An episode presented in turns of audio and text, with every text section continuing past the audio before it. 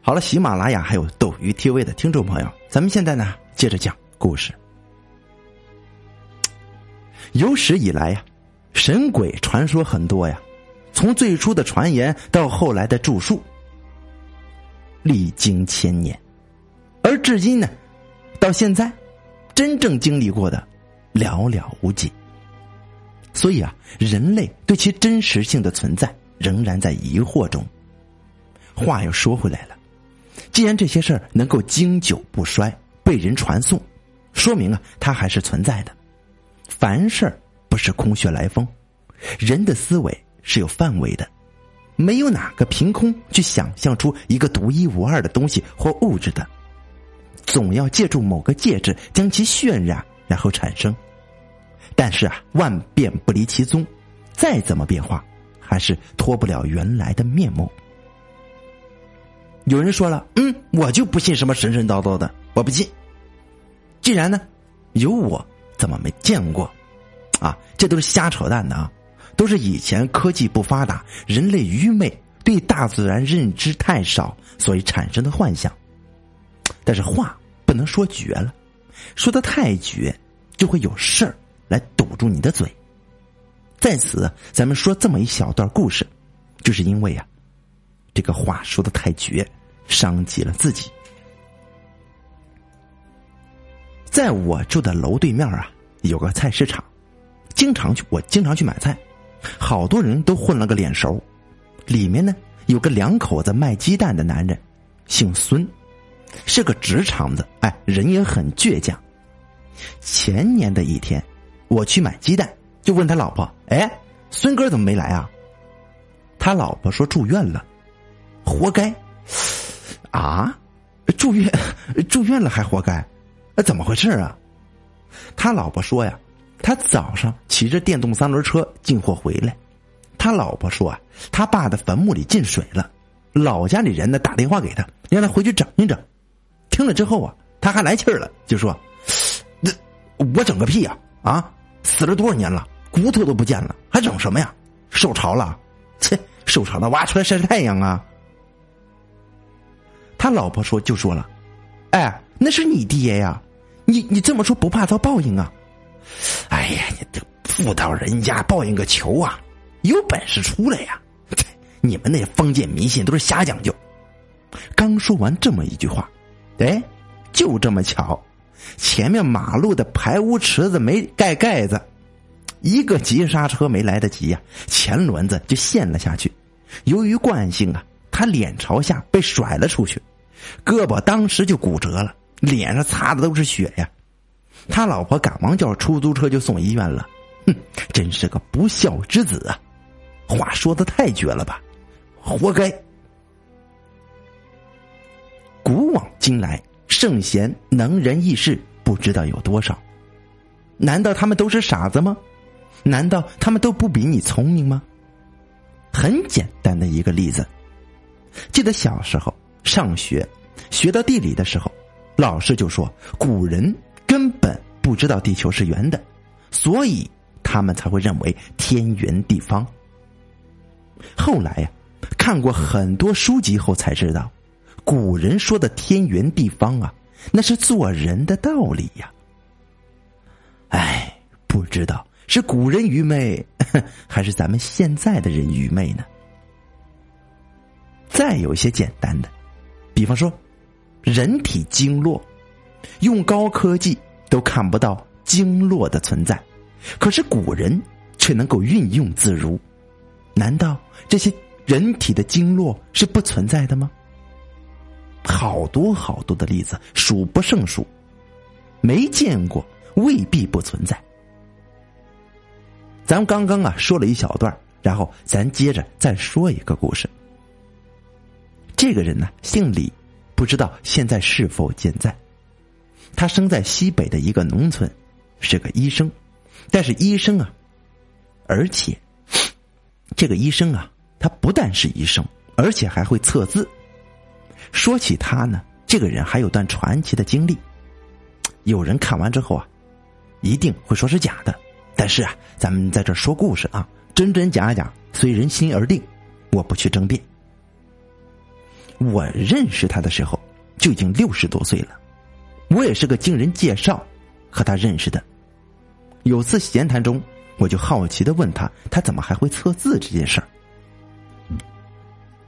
据他讲，当初啊，他不是医生，只是个地地道道的农民，二十一岁就结了婚，生活虽然艰难，但夫妻的感情啊很好，不像现在很多的女孩子那么势利眼儿。那时候主要是看人品怎么样。夫妻俩呢，大部分时间都是背朝黄天脸朝土，偶尔帮人盖房子挣点散碎的零钱。他们那个年代呀，其实都差不多，村里也没有多少有钱的。那年赶上天旱，收成也不好，日子过得更紧巴了。年前几天呢，简单的买了一点年货。他记得很清楚，那是农历的十二月二十三号，雪挺大的。晚上回家的路上遇到一位老人，穿的破破烂烂的，躺在地上，身边呢放着一根拐杖和碗，一看就是要饭的呀。看着可怜，就扶起老人到自己家，放在炕上，上面给他盖上被子。不久，老人就起来了，说我饿。他赶快拿来馒头。老人把馒头扔到地上，说：“我要吃肉。”他对老人说：“肉是指望他过年吃呢啊！”老人不听啊，还是喊着吃肉，说：“哼，你不让我吃，我就死在你家。到时候，哼，你有理都说不明白。”他一听没办法了，煮了点肉给老人吃。到了该睡觉的时候，他叫了几声老人，可是这个老人也不理他，翻过身去继续睡觉。冬天呢，睡在炕上是很暖和的，可是啊，被老人占了，这两口子怎么睡呀？就又叫了几声，起来，老人又是以死相逼，就是死活不下来。他两口子没办法呀，只有和老婆在冰冷冷的里屋里啊，这个木床上凑合了一宿。到了半夜啊，老人起来又喊饿，还是要吃肉。他说啊，就剩这么一点了，你吃完了过，你没钱买了呀，年都过不了了呀。老人呢依然大喊大叫，他媳妇儿还埋怨他：“你摊上这样的事你说是？你弄个老头子回家，不是吃这就吃那的。”他媳妇儿还埋怨他，他无奈就又煮了仅有的肉。老人吃完这肉啊，就酣酣入睡。到了第二天早上，老人说还是要吃肉。他人老实，又有气儿，但是不敢声张，生怕这老人呢真的就死在他家过年不吉利呀。没办法，只有安慰老人说：“哎，确实没有了。”老人说：“哼，没有啊，那把你家的狗杀给我吃。”他说：“那不行啊，我还指望他看门呢。”老人就说：“那你去买去。”他说：“哪有钱呢？”老人说：“你不买我就杀狗，要不我就死在你家，我看你能能不能把你把这年过成了。”他他没办法，又出去买了点肉。老人吃完呢。就这个这个炕就就说的这炕凉了，你就给我烧这去，我要睡觉。这个这个男的就无奈呀，就只能照办。这样折腾了三天，他和老婆都感冒了，钱呢也就剩那么一丁点儿了。老婆又是埋怨他，他也没招啊，他也无言回答。到了第三天的凌晨，他起来上厕所，上厕所完后啊，他顺便去看看这个炕灭没灭。他走过去一看呢。老人不见了，他赶忙到院子里找，没找到，他又跑出家门看了看，也不见人。他当时也很奇怪，这狗怎么没叫呢？而且这几天一直有下雪呀，他怎么也没有看到脚印呢？回到屋里就告诉老婆，老人不见了。他老婆也是一惊，虽然前面呢有埋怨过她的丈夫，但真的不见了，难免心生怜悯。这大冷天的还下着雪。两个人呢，又找了一遍没找到，最后啊，两个人回到炕上睡觉了。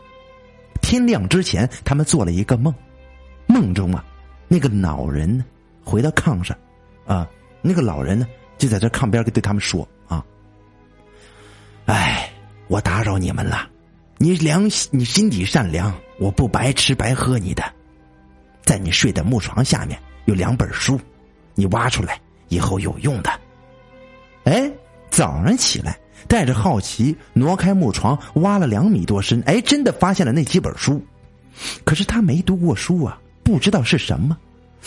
当晚又梦到老人呢，托梦给他：“你好好跟别人学识字儿，到时就知道书里写的是什么的。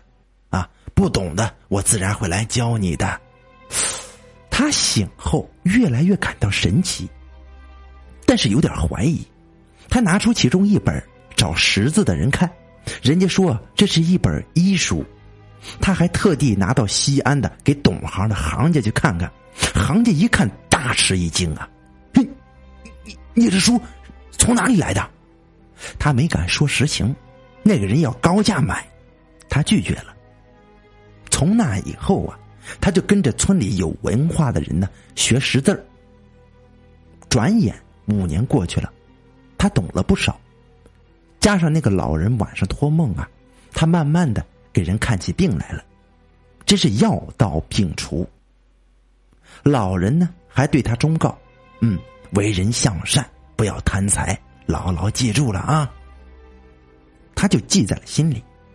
测字儿呢，八卦测字儿也是老人教他的另一个本事。据给我介绍的人说，他的生活一直都很简朴。他的儿子也是医学院毕业的，现在是一个医生。现在呀，这故事啊很简短，告诉我们一个道理：善是一定会有善报的。好了，这本简短的小故事，希望大家能够喜欢。